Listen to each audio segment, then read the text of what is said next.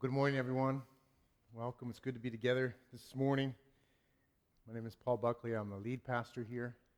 My privilege to bring you God's Word. It's part of our worship celebration, part of what we do encountering the Lord uh, through the different ways that He's instructed us in Scripture worship and song, sharing of His Word, uh, biblical use of prophetic ministry sacrament and the proclamation of his word. So now we are spending time before him listening to his word. He's given us his word in this amazing book, which is the very words of God, not just things that contain the words of God or kind of points us to the word of God, but, but is the very words of God. And um, because he's a speaking God, he loves to speak to us, to communicate to us. His word is living and active, so through uh, the gift of pastoral teaching and the ministry that comes uh, in the proclamation of the word, we experience God. And his intention this morning is not just to instruct us through this, but to uh, confront us with who he is and all of his goodness and mercy and grace and all of his holiness and glory and, and all that that means, and probably in many different ways as we sit and listen. Because he knows what's going on in your life, he knows what's on your mind and on your heart right now. He knows what's gone on this morning and this past week. He knows what's going on tomorrow morning and the following week as well. And before time began, he knew all this stuff, and believe it or not, he orchestrated all, all these things even this morning, and even the, the scriptures and songs we've sung, and this message as well. So it's wonderful to, to be before the Lord and his word, and it is really my privilege to bring you God's word. We are in our a series called Long Story Short. We're looking at um, key figures and key aspects of the Old Testament. Really understanding that to know God, to know God the way that He wants us to know Him, requires that we know His Word. It requires that we know the Old Testament. This is a part of the Bible we often neglect. You know, we kind of know the we know the end of the story in a lot of ways as we read the New Testament, and so we can think, oh, I don't need to read the beginning. But it's in the beginning and it's in the stories that are there that comprise really uh, the majority of our Bible that we experience God. We get to know Him and we get to know what it's like to be His people. There's a context to it all that brings fullness and life to us in real ways. So that's why we're doing this series. And so this morning we're going to look at King David. And the title of the message is uh, Greater Than King David. We'll be talking about King David, but also a greater king, Jesus. And it's appropriate, really, that uh, we talk about this on this Sunday. As Jeff mentioned, we just inaugurated our 45th president, President Donald Trump. And um, I don't know if anybody caught part of the inauguration. Anyone watched some of it? I did. I watched the swearing in and some other things. I read his speech. Important things, I think, for us as citizens to uh, be involved in.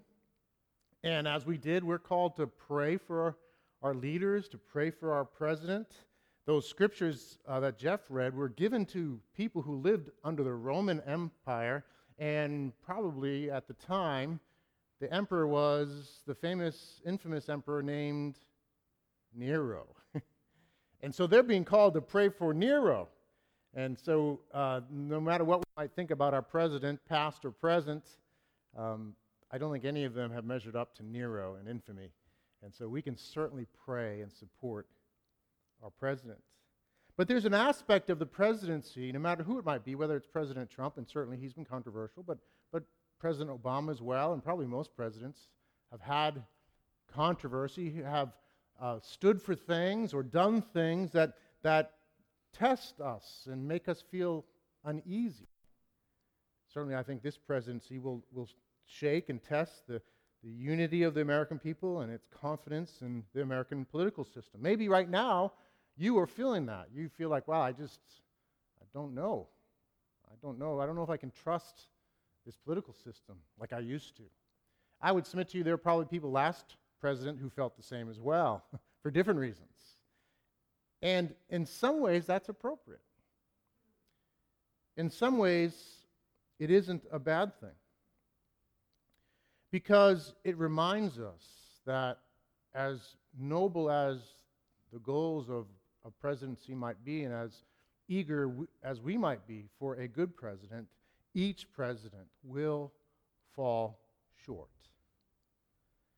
They'll fall short in their promises, living up to the promises, their, their, maybe their campaign promises, or just the promise of the office of president and what it could be. They'll fall short in that. They will fail to fulfill certain promises. They will fall short in character. There'll be something, one way or the other, some more than others, but they'll fall short in character. There'll be something that they do. And we've seen that, haven't we? We've seen presidents fall short in these things, fall short in campaign promises, fall short in character in some shocking ways at times. They will all fall short in ability. There'll be things that they don't do that they shouldn't have, things that they're ineffective with. Maybe it's the economy. They're not able to fix the economy. Maybe it's the foreign policy and what's going on in the world. They're not able to bring an end to ISIS or whatever it might be. They'll fall short. And they'll all fall short in some way in caring for the American people, at least some segment of the American people. So they all fall short in these ways. And, and isn't our experience of presidents about these things? Haven't we seen this in some way? And isn't our kind of our struggles with the fact that they fall short in these ways? Now, I don't mean to dismiss that. I'm, I do not mean to say that, well, it doesn't matter that, you know, that they fall short or not. But what I mean to say is I mean to point us to the fact that our human leaders will always fall short in these ways. And today we're going to look at King David. And King David is really in the Bible just about the best king ever. He's a glorious king, and, and in, in aspect of promise and character and ability and care for people, he excels. We're going to see that as we look at the story. But the reason I am titling it The Greater King is because in the, the storyline of the Bible, even as great as King David was, his life, both in its greatness and in his failures, is meant to point us to the greater king. And I would submit to you that not only is the story of King David intended that way, but the story of life and your experience with whatever you might feel about President Trump or previous presidents is ultimately meant to point you to the greater king the only one who rules in true justice and peace and wisdom, the one true King of kings and Lord of lords, Jesus Christ, the promised King in the great line of David. So we're going to dig into this. I actually want to start in Acts chapter 2. Uh, in, that's in the New Testament, but it's a passage where Peter is proclaiming the gospel and the truth about Christ by pointing to David and the promises given through David and through the, the type of David, the, the fact that he was king and what that points to. To give a little context before we read and before we pray, even, uh, this sermon is given 50 days after Christ has risen from the grave. And uh, I think it's 10 days after he's ascended. He's already ascended into heaven. He's reigning in heaven, and he pours out the Holy Spirit on God's people as they assemble to pray. They experience the power of the Holy Spirit in a, uh, a new and glorious way uh, in fulfillment of Joel 2. And so Peter talks about that, and then he digs into the passage we're going to look at. But first, before we read that passage, let me pray for us that we might hear God as his word is read and proclaimed this morning. Lord, we ask you this morning as we look at the life of King David, as we read your word together, uh, would you speak to us? Would you teach us, Lord? Would you, would you change us? How we think about ourselves, how we think about life, how we think about being Americans in this time and how we relate to others in light of all this. Speak to us, we pray. Help me, Lord, to proclaim your word and to teach it. And, and Lord, in all this, um, we, want, we want to listen to you. And I pray I would fade in the background. We would be hearing from you and changed by you. And you would glorify your name through this, we pray. In Christ's name, amen. Amen. Acts chapter 2, starting in verse 30, uh, 22, actually. This is a portion of Peter's sermon. He says, Men of Israel, hear these words. Jesus of Nazareth, a man attested to you by God with mighty works and wonders and signs that God did through him in your midst, as you yourselves know, this Jesus, delivered up according to the definite plan and foreknowledge of God, you crucified and killed by the hands of lawless men. God raised him up loosing the pangs of death, because it was not possible for him to be held by it. For David says concerning him, I saw the Lord always before me, for he is at my right hand, that I may not be shaken. Therefore my heart was glad and my tongue rejoiced. My flesh also will dwell in hope. For you will not abandon my soul to Hades, or let your Holy One see corruption. You have made known to me the paths of life. You will make me full of gladness with your presence. Brothers, I must say to you with confidence about the patriarch David that he both died and was buried, and his tomb is with us to this day. Being therefore a prophet, and knowing that God had sworn with an oath to him that he would set one of his descendants on his throne, he foresaw and spoke about the resurrection of the Christ, that he was not abandoned to Hades, nor did his flesh see corruption. This Jesus God raised up, and of all of that we are all witnesses, being therefore exalted at the right hand of God, and having received from the Father the promise of the Holy Spirit, he has poured out this that you yourselves are seeing and hearing. For David did not ascend into the heavens, but he himself says, The Lord said to my Lord, Sit at my right hand until I make your enemies your footstool. Let all the house of Israel therefore know for certain that God has made him both Lord and Christ, this Jesus whom you crucified. Now, when they heard this, they were cut to the heart and said to Peter and to the rest of the apostles, Brother, what shall, Brothers, what shall we do? And Peter said to them, Repent and be baptized, every one of you, in the name of Jesus Christ, for the forgiveness of your sins, and you will receive the gift of the Holy Spirit. For the promises for you and for your children, and for all who are far off, everyone whom the Lord our God calls to himself. And with many other words he bore witness and continued to exhort them, saying, Save yourselves from this crooked generation. So those who received his word were baptized, and there were added that day about 3,000 souls. God's word from Acts chapter 2. Peter is speaking to God's people, to the Jewish people, and using Psalms written by David and using truths about David to ultimately point to Jesus. And so I want to talk about this connection today. I want to talk about the connection between David and Jesus. I want to talk about who David was and what he was like, but ultimately how that points to Jesus. And then I want, I want to do that in four particular ways. First, I want to talk about the promise of a greater king. I want to talk about the person, that Jesus is greater than David in his person. I want to talk about Jesus is greater than David in his power. And I want to talk about that Jesus is greater than David in his provision. So, four P's that hopefully will help you remember that. I think there's notes if you want to follow along. So, first, in promise. That's what we see in this passage. Peter mentions King David a number of times here. And it's not just because he's proof texting, trying to find a Bible verse that somehow will explain what's going on. It's because there is this vital connection between Jesus and David. There's a promise to David that's fulfilled in Jesus. There are promises that David gives in the Psalms, prophetic promises, that Jesus fulfills. They were looking for these promises to be fulfilled as God's people. They were aware of what God had said to, to David, and we'll look at that shortly. They were aware of those promises that they actually occur throughout the Old Testament. We won't look at all the verses that talk about that. But God promised this greater shepherd, this shepherd like King David that would come, and promised David that he would have a descendant on the throne for forever. And so they were looking for this king.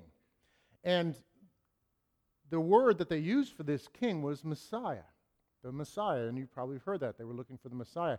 Messiah just means anointed, anointed with oil. And the connection there is that when a king was selected as king, he would have been anointed with oil. And the oil symbolized God's blessing and setting apart of that king for service as king. And so David, when he was young, and we, we a couple weeks ago learned about the life of Saul, when Saul had failed and kind of gone off the rails, David had the, uh, God had the prophet Samuel go to David and anoint him with oil as a young man. So he was uh, the anointed one, he was the king. That is where the word Messiah comes from. The Greek version of that word, anointed, is like the word christen. Shortened christen, we get Christ. So when we say Jesus Christ, we're saying Jesus Messiah, Jesus the anointed one, Jesus the King. So King Jesus and Jesus Christ really are synonymous.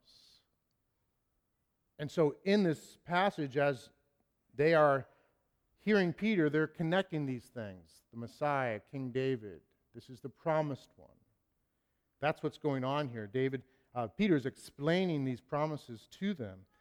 And they are making these connections between David and Jesus, between the Messiah and who Jesus is, the promised Messiah in the type of David and Jesus. And so Peter quotes from Psalms written by David. Psalm 16. This is a psalm that David wrote, and it's a psalm where uh, David is pouring out his heart and finding his refuge in God. And that's where he mentions that um, he says that he will not abandon my soul to, to Hades. That's the grave. So, so David is saying that, and David's putting his hope in God that he's not going to abandon me. Peter says, well, factually, actually, David died and physically was buried. So, in a sense, he did go to the grave. And so, David was looking forward to someone who would literally fulfill this, fully fulfill this. Jesus, who was not abandoned to the grave, who did not remain in the grave, but on the third day rose again, victorious over sin and death. So, David was in his psalm was actually pointing to Jesus. And then there was this promise given to David in 2 Samuel 7. In the context in 2 Samuel 7, David is just, he's a man after God's own heart. We'll talk about that in a little bit. And he's zealous for the Lord. And at that point in time, he had established the, the capital city of Jerusalem as the capital for the Jewish people. And wonderful story behind that and how he did that. Uh, you can read it later. Uh, established his capital city, and yet they were still worshiping God, and God, the temple was the tabernacle, it was the tent form of the temple. And so David was living in the city, and he was zealous for the Lord. He said, Lord, I want to build you a house. I want to build you a house where, where we can come and worship you because you're worthy and we love you, and you're the center of, of who we are as a, as a nation. So he wanted to build a house for God. And, and God, through the prophet Nathan, said, You're not going to be the one to build a house, your son will, but I'm going to build you a house. And he makes a promise to David uh, an astounding promise. It says in 2 Samuel 7 Moreover, the Lord declares to you that the Lord will make you a house. When your days are fulfilled and you lie down with your fathers, I will raise up your offspring after you, who shall come from your body, and I will establish his kingdom.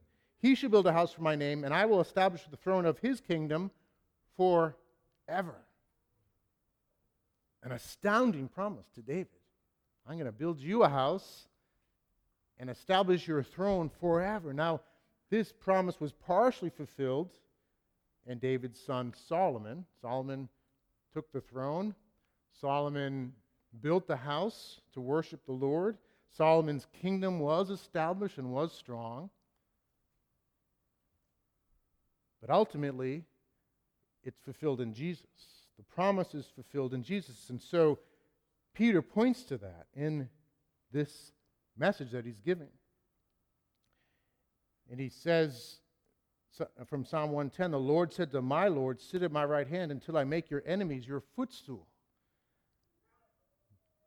That the Lord said to my Lord, so David's saying, David probably doesn't fully know what he's saying, but he's saying, The Lord said to my Lord, so God said to my Lord, my God, um, I will make sit on my throne, and I will make your enemies my, your footstool until you reign and make your enemies your footstool. So there's a promise there, but there's also an implication that this is this one who is to take this throne is to be God Himself, and is to be David's Lord. And so Jesus actually, in uh, when he's questioning the Pharisees, they're questioning the Pharisees. Pharisees, sorry, the Pharisees are questioning him. He turns around and says, "I got a question for you. What does this verse mean? If if the Messiah is supposed to be a descendant of David, yet David calls him his Lord." How can that be? You don't call your descendant, you don't call your son, your grandson, your Lord. But that's what it says in the psalm. And so Jesus is pointing to the fact that this, that this promise to David is fulfilled in a, a way that they didn't expect, a fuller way. In Jesus, as God in the flesh, who would come and indeed be David's Lord, but also be David's descendant, and, and who would rise from the dead and ascend to the throne of God in victory over sin and death and sit on that throne until all his enemies are made his footstool. The reign of Christ is a reign that continues until all of his enemies bow before him. That's what's going on in, in this message that Peter is bringing. Jesus is superior to David in the fulfillment of promise. Now, David fulfilled promises for sure, for through David, the kingdom was established. The, the kingdom promised to the people of Israel that they would own this land and they would dwell in the land and that God would be at their center. And under the king, under the reign of David, they experienced that. But there was a greater promise and a greater reign to come in Jesus. So ultimately, ultimately, as we look at David, and as great as David is, we're to look through David to the greater king, to the greater promise, to Jesus himself. So he's greater. Jesus is greater than David in promise, he's greater than David in his person. David was a remarkable man. Uh, he was called a man after God's own heart. What a description. Can you imagine being called that? A man or a woman after God's own heart. When someone thinks of you, yes, a man or woman after God's own heart. And in, in some ways, for every believer, that's true. But that's a remarkable accolade, and that's how David was described. He, this was actually said in contrast to Saul, the previous king. Saul had been king, and Saul was not a man after God's own heart. He was a man after his own heart. He was more interested in his own glory, in his own reputation, and his own comfort than in God. And so God chose this man, David, who was a man after God's own heart, a man who loved God. And we see this in the life of David. You just have to read the Psalms. These Psalms, and a, a large portion of the Psalms were written by David. Psalm 5, we see David in prayer. He says, Give ear to my words, O Lord. Consider my groaning. Give attention to the sound of my cry, my King and my God, for to you do I pray. O Lord, in the morning you hear my voice. In the morning I prepare a sacrifice for you and watch. David was a man after God's own heart in his prayer life. He was a man after God's own heart in his regard for the word of God. Psalm 19 The law of the Lord is perfect, reviving the soul. The testimony of the Lord is sure, making wise the simple. The precepts of the Lord are right, rejoicing the heart. The commandment of the Lord is pure, enlightening the eyes. The fear of the Lord is clean, enduring forever. The rules of the Lord are true and righteous altogether. More to be de- desired are they than gold, even much fine gold, sweeter also than honey and drippings of the honeycomb. Moreover, by them is your servant warned. In keeping them, there is great reward. He was a man after God's own heart in his regard for God's word. He was a man after God's own heart in his praise of God. Psalm 34 I will bless the Lord at all times. His praise shall continually be in my mouth. My soul makes its boast in the Lord. Let the humble hear and be glad. Oh, magnify the Lord with me, and let us exalt his name together. David's heart in worship. Psalm 63, we see his heart and just how he, what he thought about life and what he thought about the Lord. He says, Because your steadfast love is better than life, my lips will praise you. So I will bless you as long as I live. In your name, I will lift up my hands. David found his life in the steadfast love of the Lord, as we read about this morning, earlier. The steadfast love of the Lord. This, he says it's better than life. My life is about your steadfast love. I live because you love me. I want to love you back. That's David's heart. Even in confession of sin, Psalm 51, a wonderful psalm, by the way, when you need to confess sin, which is probably regularly.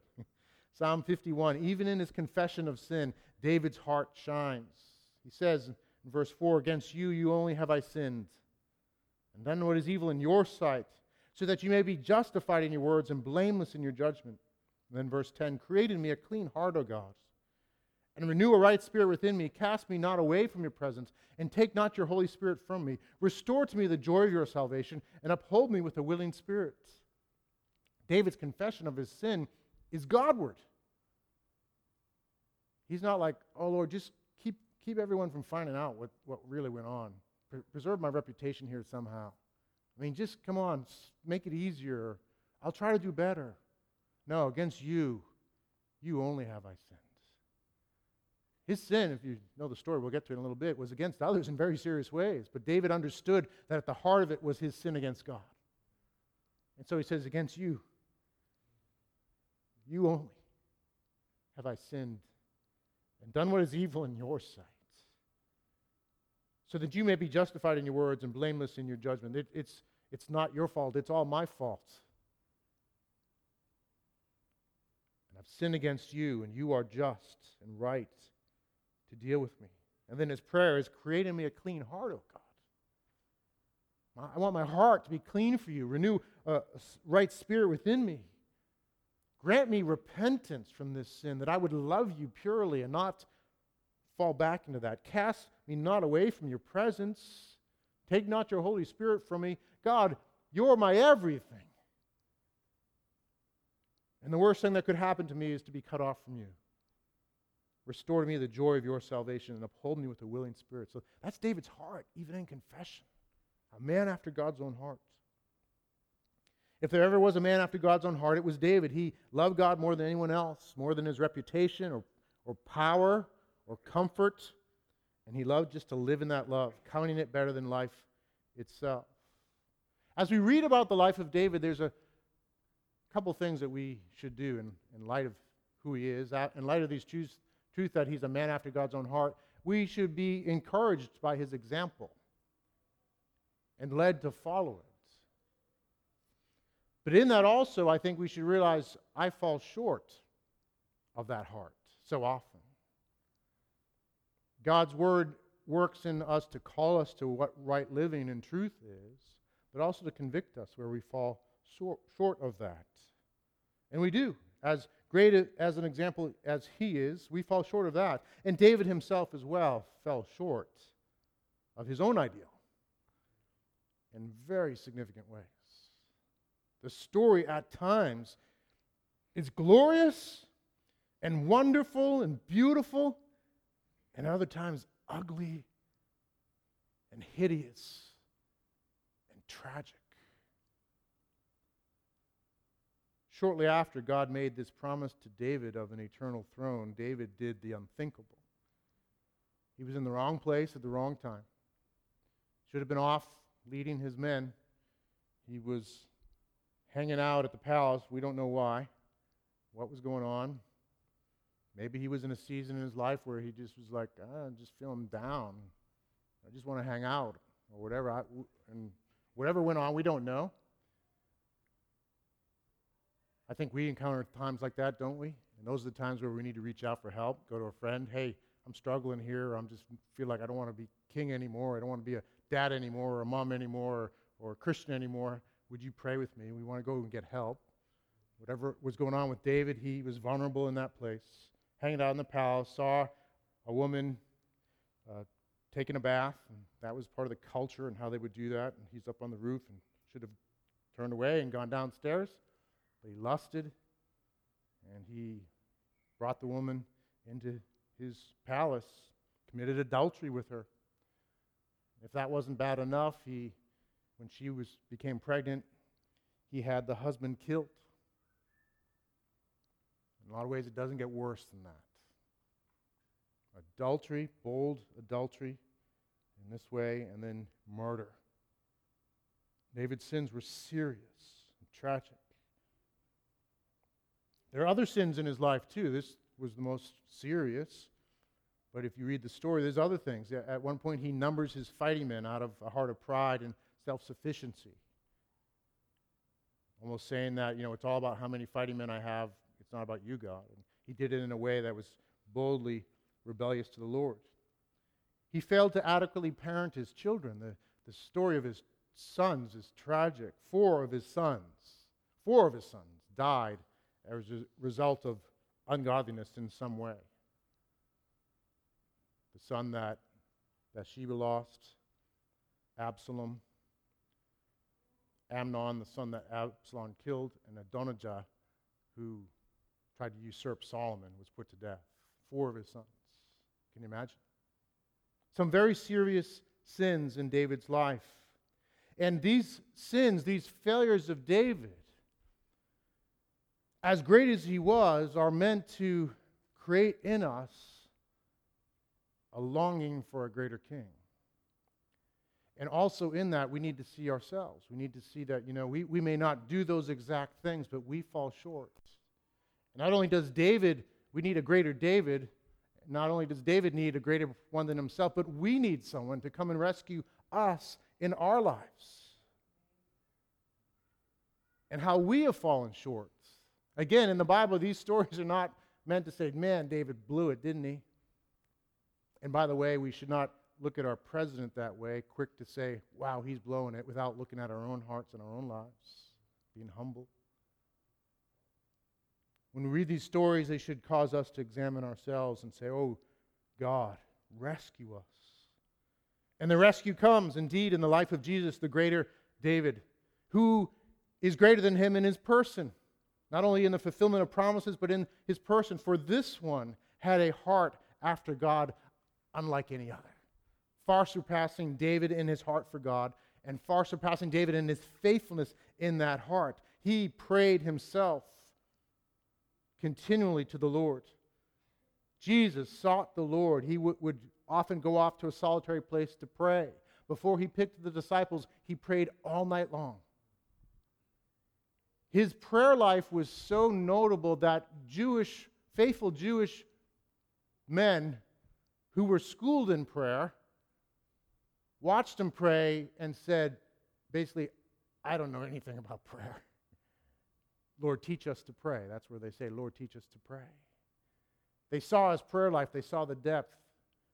They would have been experienced in prayer themselves, but they, they wanted to learn from him, the one who prayed in such amazing ways. And we see his prayer in the Garden of Gethsemane as he's facing the most horrific thing any human would ever face the cross and the full wrath of God for sin.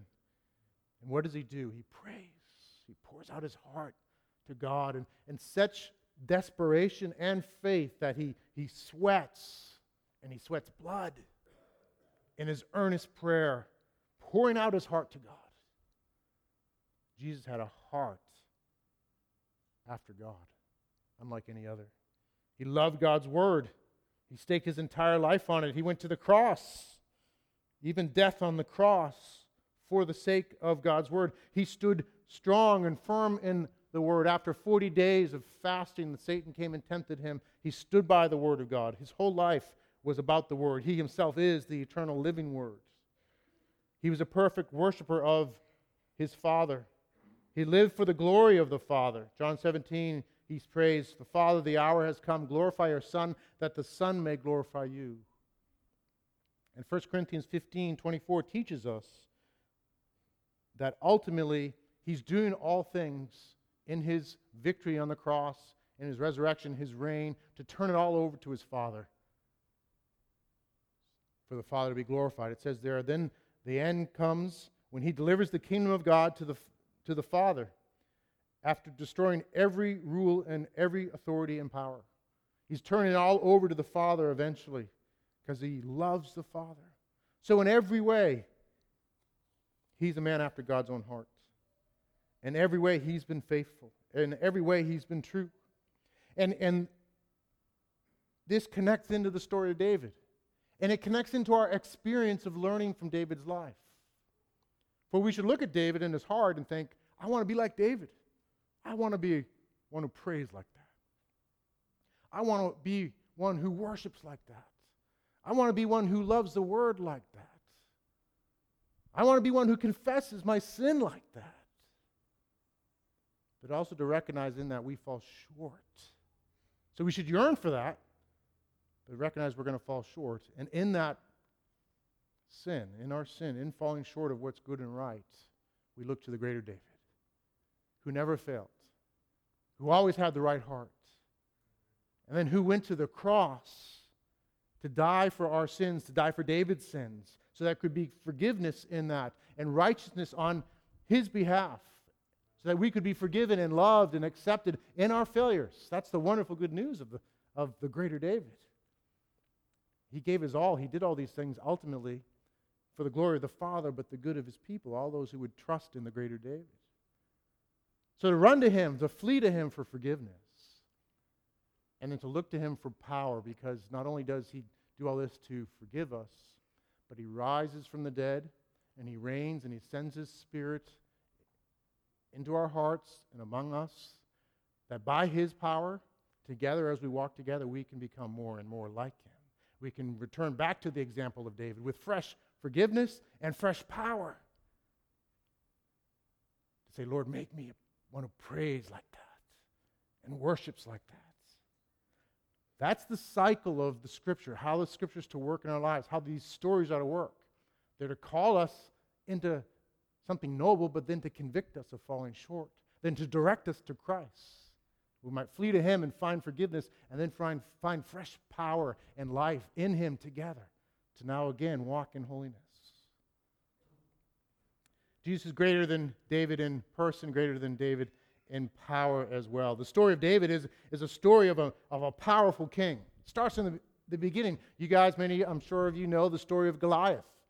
David is a young man, it's very early on um, in, in his uh, almost reign.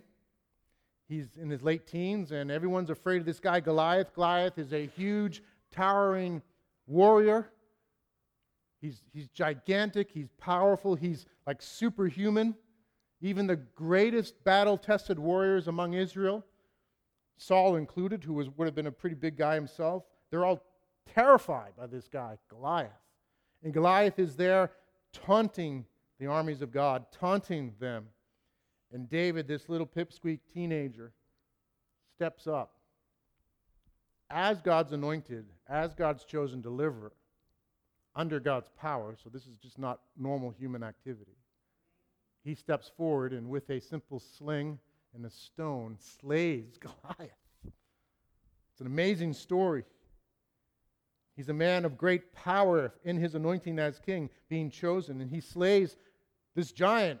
He's a man who slays spiritual giants too. In the story with Saul, Saul's afflicted by a demon, and David's got spiritual power, and he plays his harp thing and sings worship songs, and the demon's driven out and flees and brings peace to Saul. So this is a man who walks in spiritual power as well. In his reign, he conquers a vast tract of land for Israel. Really, the, the largest the kingdom ever was was under David. It went to the north within 100 miles of the Euphrates River, all the way down to the Sinai. Great kings all around brought him tribute. And it was really the pinnacle of, of conquering and ruling the land. The promises made to Israel were actualized under the reign of David. And the kingdom was prosperous and great. And then Solomon kept that going even more. Yet his reign was short lived. By the time his grandson ruled, he ruled over a territory about half the size of David's territory. And if you read the story in Chronicles and Kings, you'll see that eventually the line of David itself failed, and all the land was lost to invading armies, and they went into exile. It didn't last. And the storyline, even as great as it is at the pinnacle, the failure causes us to look for someone greater, and that greater one is Jesus. And he defeated himself, his own Goliath. The Goliath Jesus defeated was way more formidable than David's Goliath. The Goliath that Jesus defeated towers over every man and woman and conquers and dominates pretty much everybody. It's a terrible foe who cruelly enslaves people, who mocks God and laughs at all those who oppose. Jesus, Goliath, appeared invincible. The name of that Goliath is sin, and the armor bearer is Satan.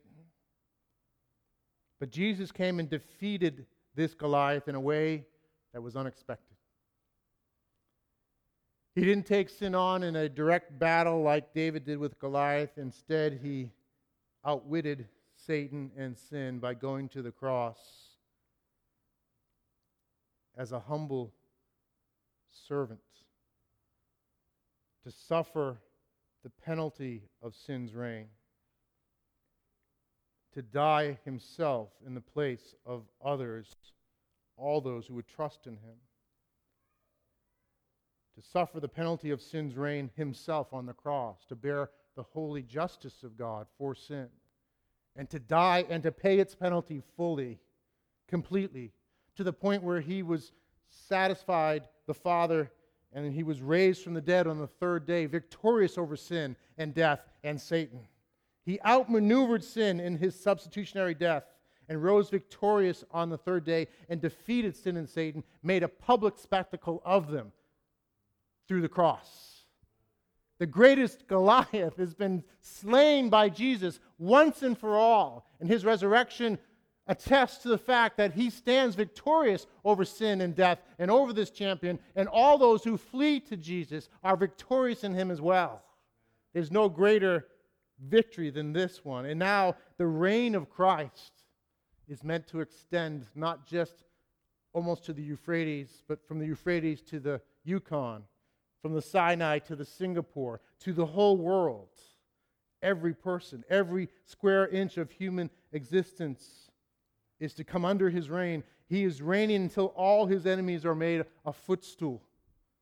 That's, that's what's going on now. That's what we live in now.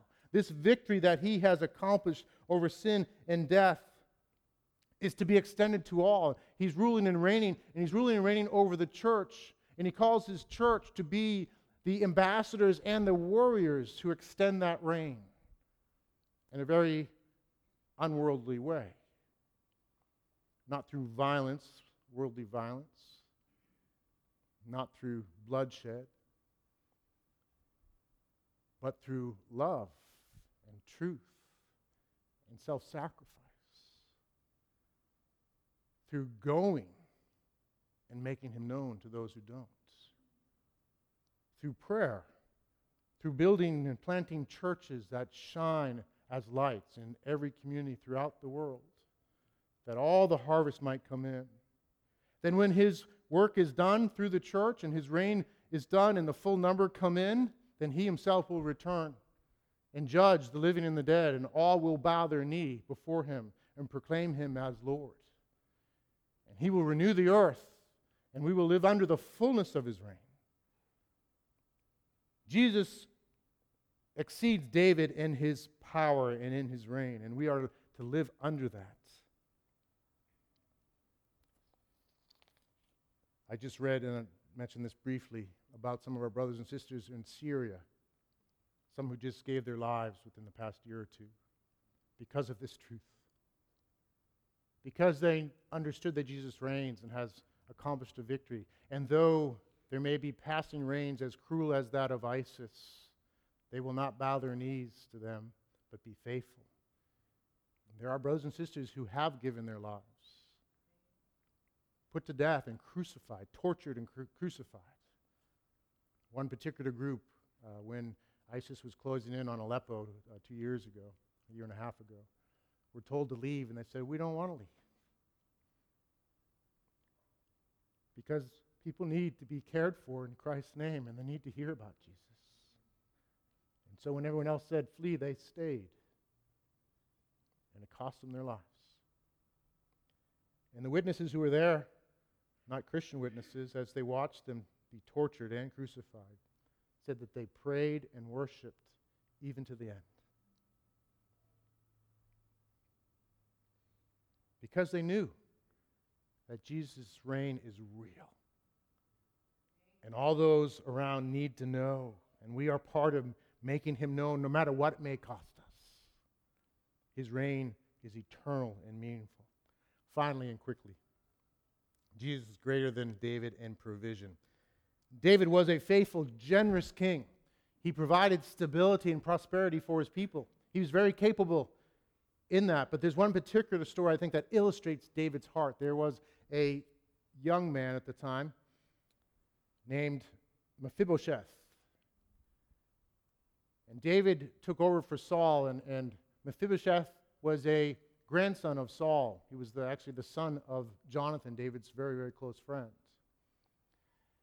And Mephibosheth was a little boy, actually, when Saul and Jonathan were killed. And in the panic, his nurse picked him up to flee the house, thinking that, you know, now that Saul and Jonathan are dead, David and his men are going to come in and they're going to kill everybody to take over Saul's reign. And so she fled and she dropped him in the process. He was crippled in his legs. And once David's reign was established, David sought Mephibosheth out. And understandably, Mephibosheth was scared. He thought, oh no, I'm being called to David's presence. He's going to kill me because I'm one of Saul's descendants. And that's not at all what he did. David brought Mephibosheth into his house. He gave Mephibosheth the inheritance of Saul. All the property was given to him. And he had him sit at his own table, treated as a member of his own household, fed and cared for, and, and a, a family member. It's an amazing example of David's heart and who he was, and his care and his regard for Saul and Jonathan, and, and his mercy on Mephibosheth. Say that ten times. uh, but it's just a great story. And I would say to you that Jesus is like David in that. The reality is, guys, we are all Mephibosheths. We are members of a rival family. We are at enmity with the true king. We are all crippled by our sin, and Jesus seeks us out. And he gives us the inheritance, the inheritance even promised to Adam and Eve that they failed in. He gives us that. He gives us the inheritance he has earned. He calls us to sit at the table and to live with him and to walk with him. And we now belong to him through faith. And he works in our lives all things for our good. He walks with us daily. He's there when we walk through the valley of the shadow of death. His goodness and loving kindness will follow us all of our days. He has given us his very life, and he'll take care of us in every way. He's greater than David in his provision. He is the greater king. So this morning, I just want to encourage you guys to look to Jesus. Look to Jesus, the, the one greater in promise, the one greater in person, the one greater in power, the one greater in provision. Look at the life of David, but through the life of David, look to Jesus in everything. Let's pray. Lord, we thank you. We thank you for David, and we thank you even more for you, Jesus, the greater David. And I pray you'd help us to look to you today and each day. There's no one like you. We thank you for your mercy and grace and goodness. We pray this in Christ's name. Amen.